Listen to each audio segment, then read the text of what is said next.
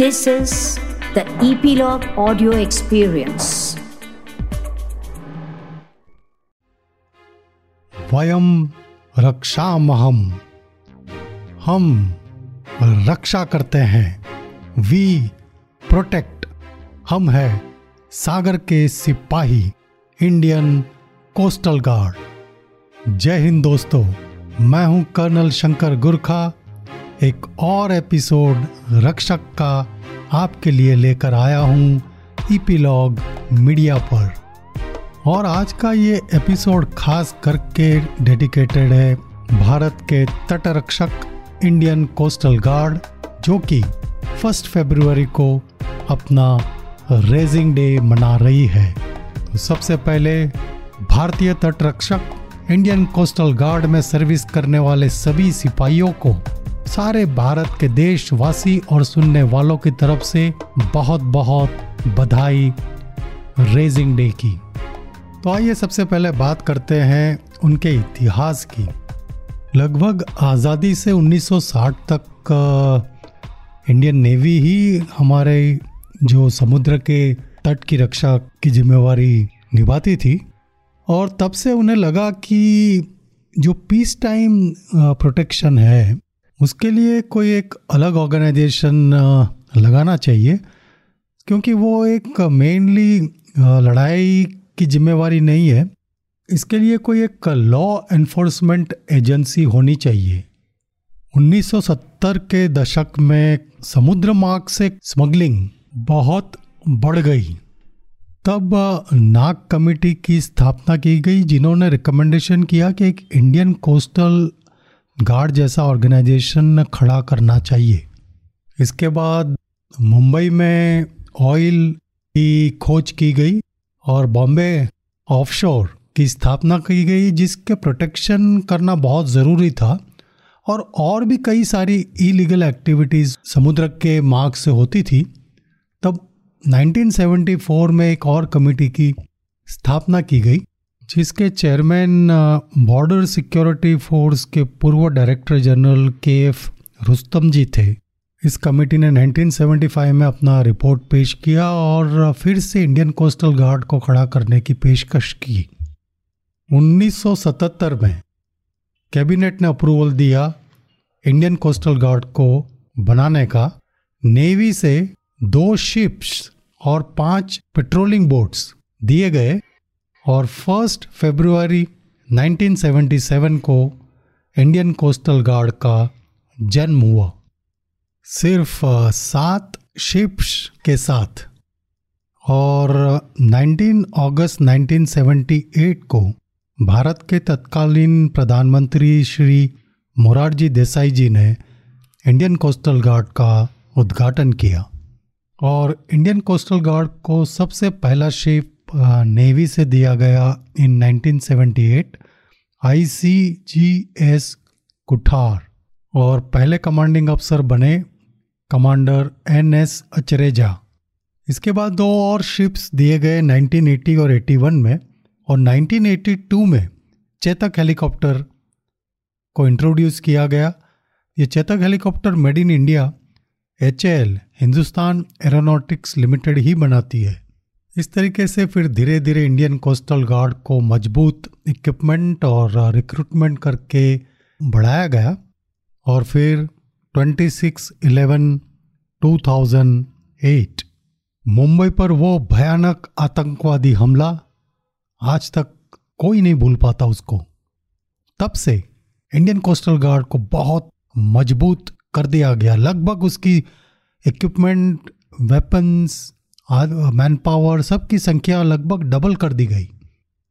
आज लगभग बीस हज़ार एक्टिव पर्सनल से बनी इंडियन कोस्टल गार्ड की स्ट्रॉन्ग फोर्स 157 से ज़्यादा शिप्स और वेसल्स 62 एयरक्राफ्ट से मज़बूत इंडियन कोस्टल गार्ड हमारे देश के समुद्र की रक्षा करने वाला इंडियन कोस्टल गार्ड तटरक्षक बल।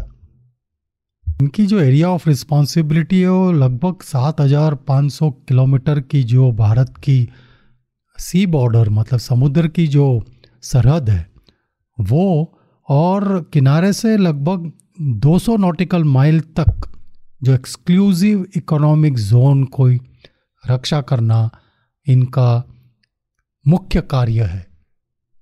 तो आइए आपको अब इनकी मुख्य रिस्पॉन्सिबिलिटीज़ यानी कि चार्टर ऑफ़ ड्यूटीज़ क्या क्या है, उसके बारे में बताते हैं।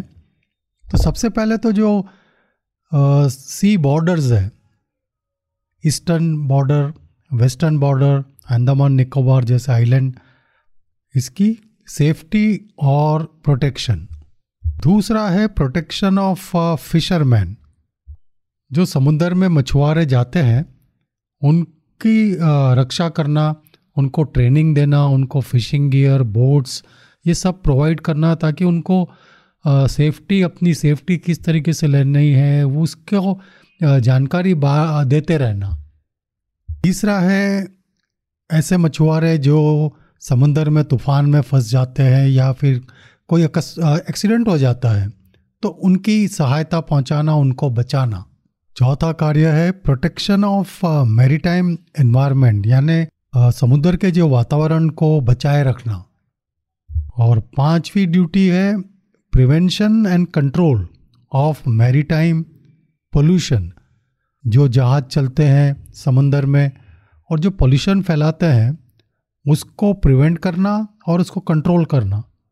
छठा कार्य एंटी स्मगलिंग ऑपरेशंस। कस्टम और एक्साइज जैसी सेंट्रल एजेंसीज और बाकी एजेंसीज के साथ मिलकर एंटी स्मगलिंग ऑपरेशंस और कोई भी इलीगल एक्टिविटीज़ समुंदर में होती है, उसको कंट्रोल करना और रोकना। सातवां कार्य है एनफोर्समेंट ऑफ़ मैरीटाइम लॉज। आठवीं रिस्पॉन्सिबिलिटी है safety of life and property at sea. And ninth responsibility collection of scientific data for studies. तो दोस्तों आप इन सब ड्यूटीज़ से अंदाज़ा तो लगाते होंगे कि इंडियन कोस्टल गार्ड्स का कितना इम्पोर्टेंस है। और ये सारी रिस्पॉन्सिबिलिटीज कोस्टल गार्ड बहुत बखूबी और चौकसी के साथ निभाती है। And they believe in ready relevant responsive coast guard organisation है जो मिनिस्ट्री ऑफ़ डिफेंस की अंडर आता है। और इसके तीन सी बोर्ड है। Western sector western seaboard है। वो लग जो गुजरा मुंबई और गुजरात का जो पश्चिमी तट है, उसकी रक्षा करते हैं। और जो पूर्व में समुद्र तट है, जो कोलकाता, चेन्नई और विशाखापट्टनम की तरफ़, उसकी रक्षा करते हैं। और अंडमान, निकोबार और पोर्ट ब्लेयर आइलैंड के लिए एक अलग से सी बोर्ड है। और कोस्टल गार्ड का जो हेडक्वार्टर है, वो दिल्ली में है। आगे भी इंडियन कोस्टल गार्ड धीरे धीरे मजबूती की तरफ़ बढ़ता ही जाने वाला है और जैसा इन्फॉर्मेशन अवेलेबल है 2025 तक इनके पास लगभग 200 वेसल्स और शिप्स और 80 एयरक्राफ्ट्स हो जाएँगे। तो आइए हम सब मिलकर इंडियन कोस्टल गार्ड को बधाई दें। सारे सिपाही उनकी फैमिलीज़ उनके ऑफिसर्स सभी को हम धन्यवाद करें उनकी सेवाओं के लिए। और फ़र्स्ट फेब्रुआरी 2022 में जो फोर्टी सिक्स रेजिंग डे मनाया जा रहा है तो इस अवसर पर हम सब की ओर से बहुत बहुत शुभकामना है आने वाले समय के लिए। अगर आपको ये एपिसोड पसंद आया तो एप्पल पॉडकास्ट पर फाइव स्टार से ज़रूर रेट करिए। और हाँ अपने दोस्तों के साथ इस एपिसोड को शेयर करना ना भूले। मैं कर्नल शंकर गुरखा, रक्षक पॉडकास्ट पर ऐसे ही और एपिसोड लेकर आता रहूँगा। नए एपिसोड की जानकारी के लिए इपीलॉग को सोशल मीडिया पर फॉलो करना। और आप इपीलॉग डॉट मीडिया वेबसाइट या अपने पसंदीदार पॉडकास्ट स्ट्रीमिंग ऐप पर ज़रूर सब्सक्राइब कीजिए।